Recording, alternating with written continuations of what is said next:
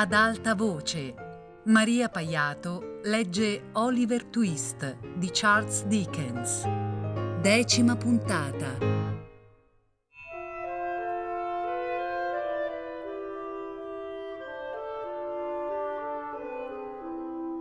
Quando Oliver si destò la mattina dopo, rimase non poco stupito constatando che accanto al suo giaciglio era stato posto un paio di scarpe nuove dalle suole spesse e robuste. Le sue scarpe vecchie non c'erano più. A tutta prima si rallegrò, sperando che la cosa potesse essere il preannuncio della sua liberazione. Ma queste speranze vennero subito fugate mentre faceva colazione in compagnia dell'ebreo, il quale gli disse, in un tono e con modi tali da allarmarlo come non mai, che quella sera sarebbe stato portato nell'abitazione di Bill Sykes. Per. per restarci. per sempre, signore? domandò Oliver ansiosamente. No, no, mio caro, non per restarci, rispose Fagin. Non ci piacerebbe perderti. Non aver paura, Oliver, tornerai di nuovo con noi. Non saremmo così crudeli da mandarti via, mio caro. Oh no, oh no. Il vecchio, che si stava chinando verso il fuoco per abbrustolire un pezzo di pane, voltò la testa, sbirciò Oliver e ridacchiò per fargli capire che sapeva bene quanto sarebbe stato contento di andarsene potendo. Immagino, disse poi fissandolo negli occhi, che tu voglia sapere perché andrai da Bill, eh, mio caro? Oliver arrossì, constatando che il vecchio furfante gli aveva letto nei pensieri, ma poi rispose audacemente che sì, voleva saperlo. Perché, secondo te? disse Fagin, evitando di rispondere. Proprio non lo so, signore, disse il bambino. Boh, fece l'ebreo tornando a voltarsi con un'aria delusa, dopo averlo scrutato attentamente in viso. Aspetta che sia Bela a dirtelo, allora. Parve molto irritato perché Oliver non aveva manifestato una maggiore curiosità al riguardo. Ma la verità è che il bambino, pur sentendosi ansiosissimo, era stato troppo confuso dagli sguardi scaltri dell'ebreo e dalle sue stesse supposizioni per poter porre altre domande in quel momento. Né gli si presentò alcun'altra occasione, in quanto l'ebreo continuò a essere imbronciato e taciturno fino a sera, quando si accinse a uscire. Puoi accendere questa candela, disse mettendone una sul tavolo. Buonanotte. Buonanotte, rispose Oliver, bisbigliando appena.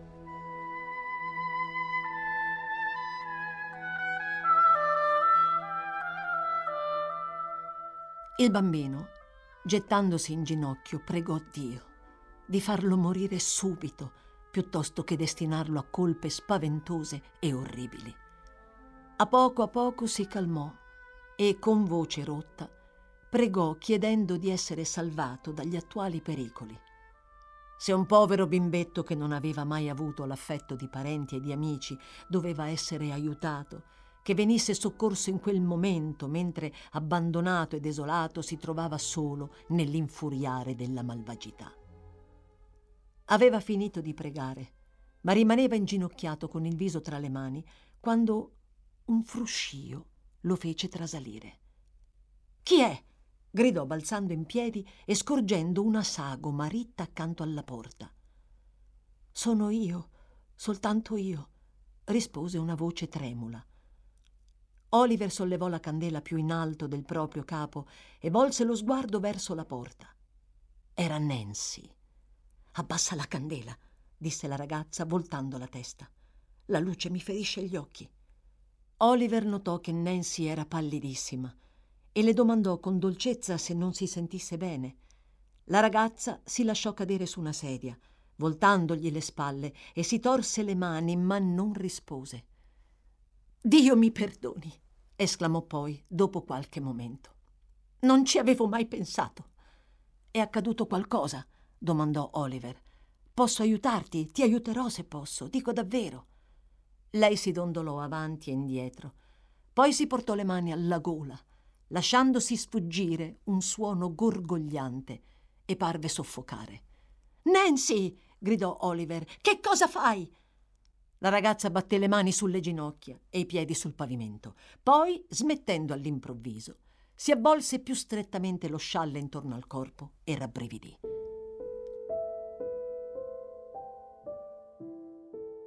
Oliver attizzò il fuoco. Accostata la sedia alle fiamme, la ragazza rimase seduta immobile per qualche tempo senza parlare, ma infine alzò la testa e si guardò attorno. Non so che cosa mi succede a volte, disse, fingendo di aggiustarsi la gonna intorno alle gambe. Deve essere l'umidità di questa lurida stanza, credo. E ora, Olly, caro, sei pronto? Devo venire con te? domandò Oliver. Sì, mi ha mandato qui Bill. Devi venire con me, rispose la ragazza. Per fare cosa? domandò lui trasalendo. Per fare cosa? gli fece eco Nancy, alzando gli occhi ma subito riabbassandoli non appena incrociò lo sguardo del bambino. Oh, niente di male. Non ci credo, disse Oliver, che l'aveva osservata attentamente. Credi quello che vuoi allora, rispose la ragazza fingendo di ridere. Per qualcosa di male. Oliver sapeva di poter influenzare in qualche modo il lato migliore di Nancy e per un attimo pensò di esortarla ad avere compassione di lui, così indifeso. Ma poi, all'improvviso, ricordò che erano soltanto le undici di sera e che per le strade dovevano esservi ancora molte persone, alcune delle quali gli avrebbero senza dubbio creduto. Fece allora un passo avanti e disse, alquanto frettolosamente, di essere pronto.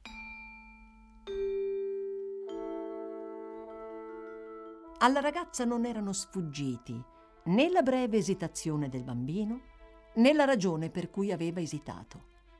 Lo osservò pertanto con attenzione mentre parlava e poi gli rivolse uno sguardo espressivo, facendogli capire di aver indovinato quel che gli era passato nella mente.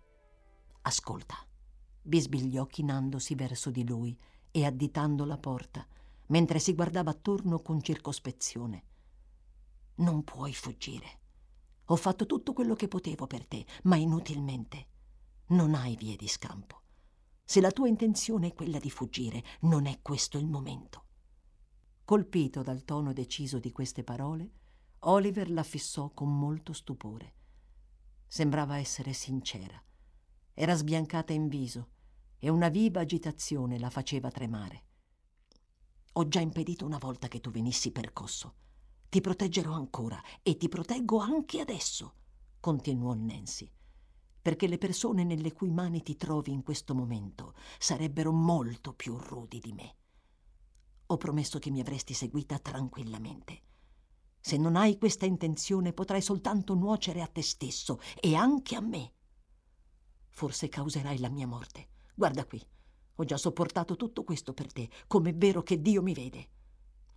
Gli mostrò alcuni lividi sul collo e sulle braccia. Poi continuò molto frettolosamente. Ricordatene e non farmi soffrire ancora per te, non adesso. Se potessi aiutarti lo farei, ma non mi è possibile. Loro non vogliono farti alcun male e qualsiasi cosa possano costringerti a fare, tu non ne avrai colpa. Zitto! Ogni parola che tu possa dire mi ferisce. Dammi la mano. Presto. La mano.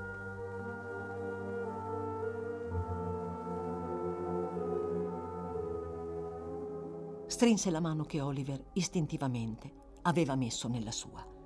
Poi, spenta la candela soffiandovi su, trascinò il bambino dietro di sé, su per le scale. La porta venne aperta rapidamente da qualcuno che si celava nell'oscurità e altrettanto rapidamente venne richiusa dopo che erano passati. Una carrozza a noleggio li stava aspettando. Con la stessa veemenza della quale aveva dato prova parlandogli, la ragazza vi salì con Oliver e accostò le tendine. Il cocchiere, senza aspettare che gli si dicesse dove andare, frustò immediatamente il cavallo, mettendolo al trotto.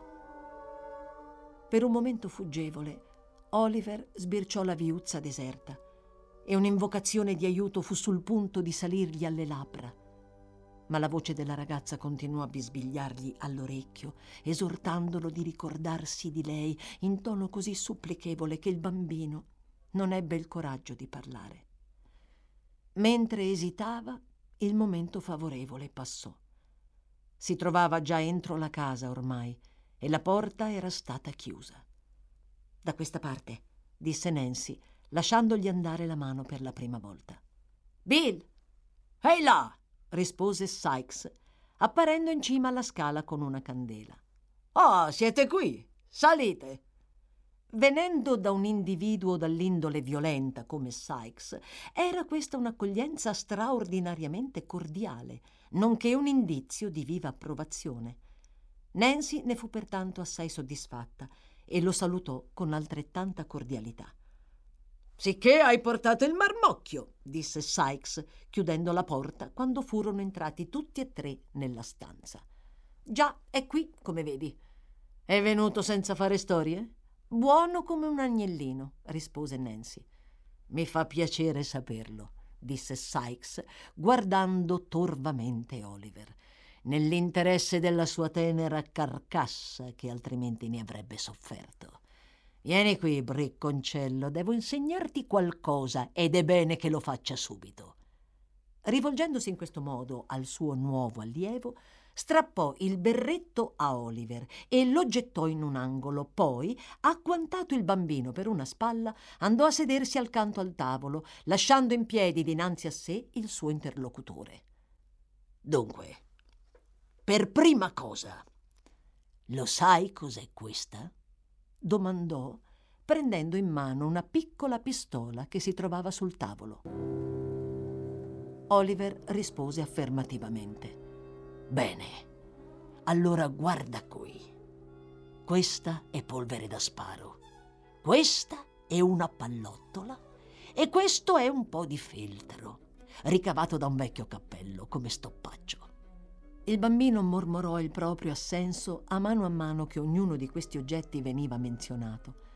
Dopodiché il signor Sykes si accinse a caricare la pistola con somma cura e decisione. Adesso è carica, disse quando ebbe terminato. Sì, lo vedo, signore, disse Oliver.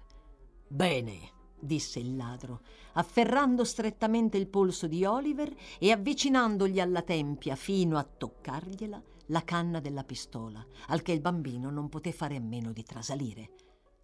Se oserai fiatare quando sarai fuori con me, tranne che per rispondere alle mie domande, la pallottola ti penetrerà nel cranio senza alcun preavviso. Pertanto, se hai in mente di aprir bocca, puoi pure recitare le preghiere.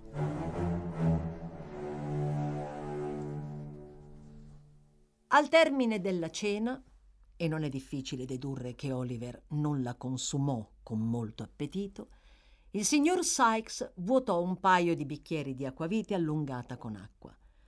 Poi Dopo aver ordinato a Nancy di svegliarlo alle cinque precise, con minacce tremende qualora non lo avesse fatto, si gettò sul letto. Sempre per ordine suo, Oliver si distese vestito su un materasso che si trovava sul pavimento, mentre la ragazza sedeva davanti al fuoco per alimentarlo e per essere pronta a destarli all'ora indicata. Oliver giacque a lungo sveglio ritenendo non impossibile che Nancy potesse cogliere quell'occasione per bisbigliargli qualche altro consiglio. Ma la ragazza continuò a sedere imbronciata davanti al fuoco senza muoversi, tranne che per smoccolare la candela di tanto in tanto. In ultimo, spossato dalla veglia e dall'ansia, il bambino si addormentò. Quando si destò, il tavolo era apparecchiato per il tè e Sykes stava ficcando vari oggetti nelle tasche del suo pastrano, appeso alla spalliera di una sedia. Nancy stava preparando la colazione. Non faceva ancora giorno, poiché la candela continuava ad ardere e fuori era buio fitto. Una pioggia violenta scrosciava inoltre contro i vetri della finestra e il cielo sembrava nero e coperto di nubi. Dai, su, ringhiò Sykes mentre Oliver si alzava. Sono le cinque e mezzo, sbrigati o non farai colazione perché è già tardi. Il bambino non impiegò molto tempo per fare toilette. Poi, dopo una rapida colazione, rispose a una ringhiosa domanda di Sykes dicendo di essere prontissimo. Nancy, senza quasi degnarlo di uno sguardo, gli gettò un fazzoletto da annodare intorno al collo. Sykes gli diede una ruvida mantellina da mettere sulle spalle. Così vestito, egli porse la mano al ladro che, dopo avergli mostrato, con un gesto minaccioso, di avere la pistola in una tasca del pastrano, gliela afferrò saldamente e, salutata Nancy, lo condusse via. Oliver si fermò per un momento, quando furono giunti sulla soglia, nella speranza di uno sguardo della ragazza, ma lei aveva ripreso posto davanti al fuoco e sedeva là, completamente immobile.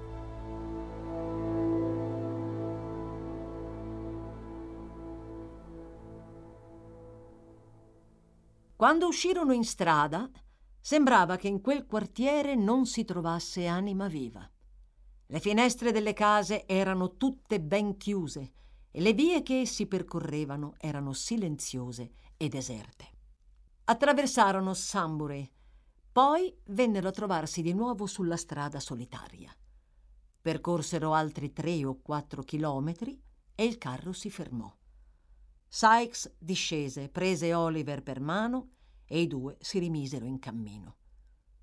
Scrutando attentamente dinanzi a sé, Oliver vide che v'era acqua subito davanti a loro e che stavano avvicinandosi a un ponte. Sykes proseguì finché non furono quasi sul ponte. Poi voltò improvvisamente a sinistra sull'argine del fiume. Un fiume, pensò Oliver, sconvolto dal terrore. Mi ha portato in questo luogo solitario per affogarmi. Stava per gettarsi a terra per resistere con tutte le sue forze, quando notò che si trovavano di fronte a una casa abbandonata e quasi completamente in rovina. La porta cedette a una sua spinta e i due entrarono insieme. Chi va là? urlò una voce forte e rauca, non appena ebbero posto piede nel corridoio. Non sbraitare tanto, disse Sykes, sprangando la porta. E facci un po' di luce, Toby. Oh, oh, il mio amico! urlò la stessa voce.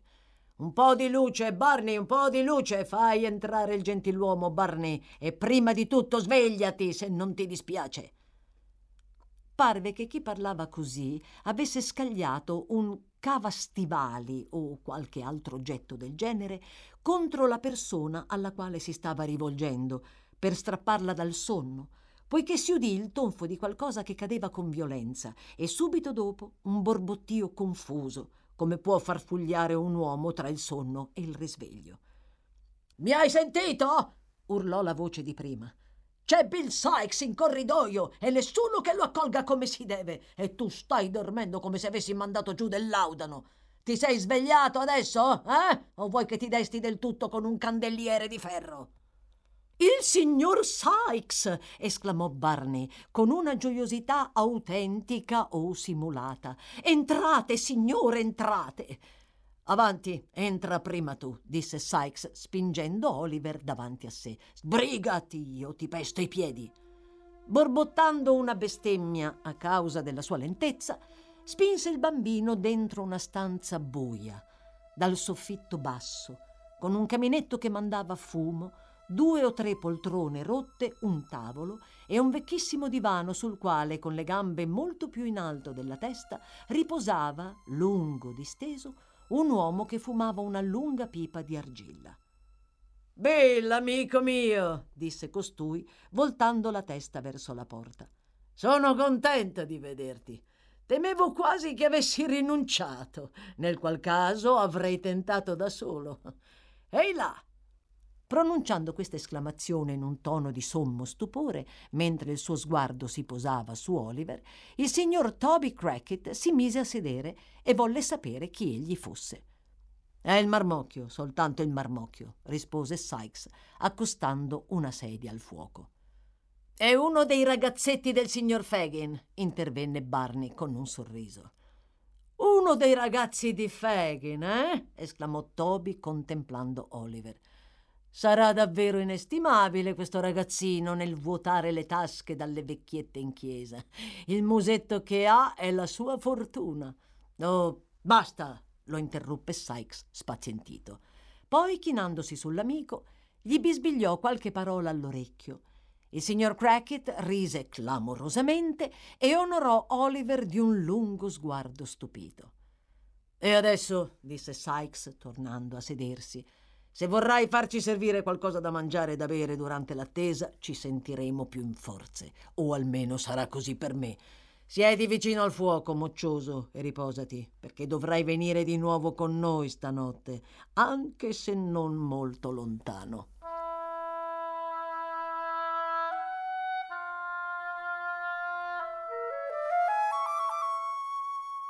Era ormai buio fitto. La nebbia gravava di gran lunga più fitta di quanto lo fosse stata nelle prime ore della sera e l'aria era talmente umida che, sebbene non piovesse, quando si erano lasciati indietro la casa da pochi minuti appena, Oliver sentì i capelli e le sopracciglia impregnati dall'umidità semighiacciata della quale era satura l'atmosfera. Frettolosamente percorsero la via principale della cittadina, completamente deserta a quell'ora tarda. Di tanto in tanto si vedeva una luce fioca dietro la finestra di qualche camera da letto e occasionalmente rauchi latrati di cani turbavano il silenzio notturno. Tuttavia, in giro non si scorgeva anima viva. Quando la campana della chiesa suonò le due, si erano ormai lasciati indietro l'abitato. Affrettando il passo, voltarono in una strada sulla sinistra. Dopo aver percorso circa 400 metri, si fermarono davanti a una casa isolata, circondata da un muro in cima al quale Toby Crackit, senza quasi fermarsi per riprendere fiato, si arrampicò in un batter d'occhio. Adesso il marmocchio, disse Toby. Sollevalo, che io lo afferro. Prima che Oliver avesse il tempo di guardarsi attorno, Sykes lo afferrò sotto le ascelle. Tre o quattro secondi dopo, lui e Toby giacevano sull'erba dall'altro lato. Sykes li raggiunse immediatamente. Poi si avvicinarono, furtivi, alla casa. E a questo punto, per la prima volta, Oliver, quasi impazzito per il terrore e per la disperazione, si rese conto che un furto con scasso, se non un assassinio, era lo scopo della spedizione. Giunse le mani e involontariamente si lasciò sfuggire una sommessa esclamazione di orrore. Una bruma gli calò davanti agli occhi. Il viso, color della cenere, gli divenne madido di sudore freddo, le gambe non lo ressero più e il bambino cadde in ginocchio. Alzati! Ringhiò Sykes, tremante di rabbia, togliendosi di tasca la pistola. Alzati o ti sparpaglio il cervello sull'erba. E ora stammi a sentire, piccolo sgorbio, sibilò Sykes, tirando fuori una lanterna da sotto il pastrano e illuminando il viso di Oliver. Ti farò entrare lì dentro. Prendi questa lanterna, salirai senza far rumore i gradini che troverai di fronte a te e percorrerai il corridoio fino alla porta di casa, poi la aprirai e ci farai entrare. C'è un chiavistello in alto, al quale non riuscirai ad arrivare, intervenne Toby. Sali su una delle sedie dell'ingresso, ce ne sono tre là, con lo stemma della vecchia signora, un grande unicorno blu e un forcone d'oro. Oliver, più morto che vivo, balbettò un sì Sykes, indicando la porta di casa con la canna della pistola, gli ricordò rapidamente che sarebbe rimasto sempre sotto tiro e che alla minima esitazione sarebbe morto. Basterà un minuto, soggiunse, sempre sibilando. Non appena ti mollo fa quello che devi fare. Silenzio! Che cosa è stato? bisbigliò l'altro. Ascoltarono entrambi attentamente. Niente, disse Sykes, lasciando la presa su Oliver. Va! Nei pochi momenti avuti per raccapezzarsi, il bambino era pervenuto a una ferma decisione. Anche a costo di morire, avrebbe tentato, una volta nell'ingresso, di saettare su per le scale e dare l'allarme alla famiglia. Con questo proposito in mente si fece avanti, rapido ma furtivo. Torna indietro! urlò a un tratto Sykes. Indietro! Indietro! Spaventato dal grido che aveva rotto così improvvisamente l'assoluto silenzio della casa e subito dopo da un nuovo urlo, Oliver lasciò cadere la lanterna e non seppe più se proseguire o fuggire. L'urlo tornò a echeggiare. Apparve una luce, la visione di due uomini terrorizzati e semivestiti in cima alle scale gli balenò davanti agli occhi. Poi un lampo, un rombo, del fumo, un urto in qualche punto, ma non sapeva bene dove e indietreggiò barcollando.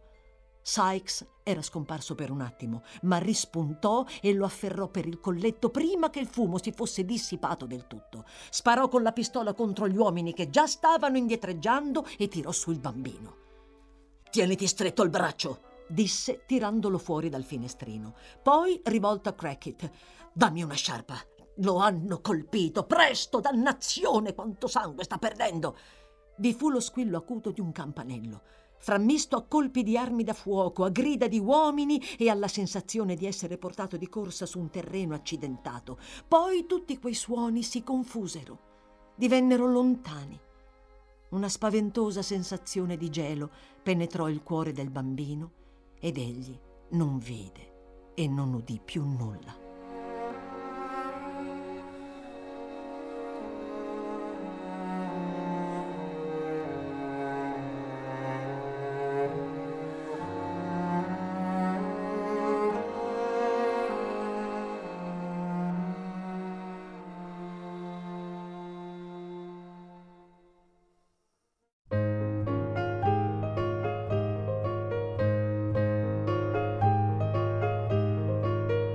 Maria Paiato ha letto Oliver Twist di Charles Dickens, a cura di Fabiana Carobolante con Jacopo De Bertoldi, Luigi Iavarone e Chiara Valerio. Tutte le puntate su Rai Play Radio. Ad alta voce è un programma Rai Radio 3.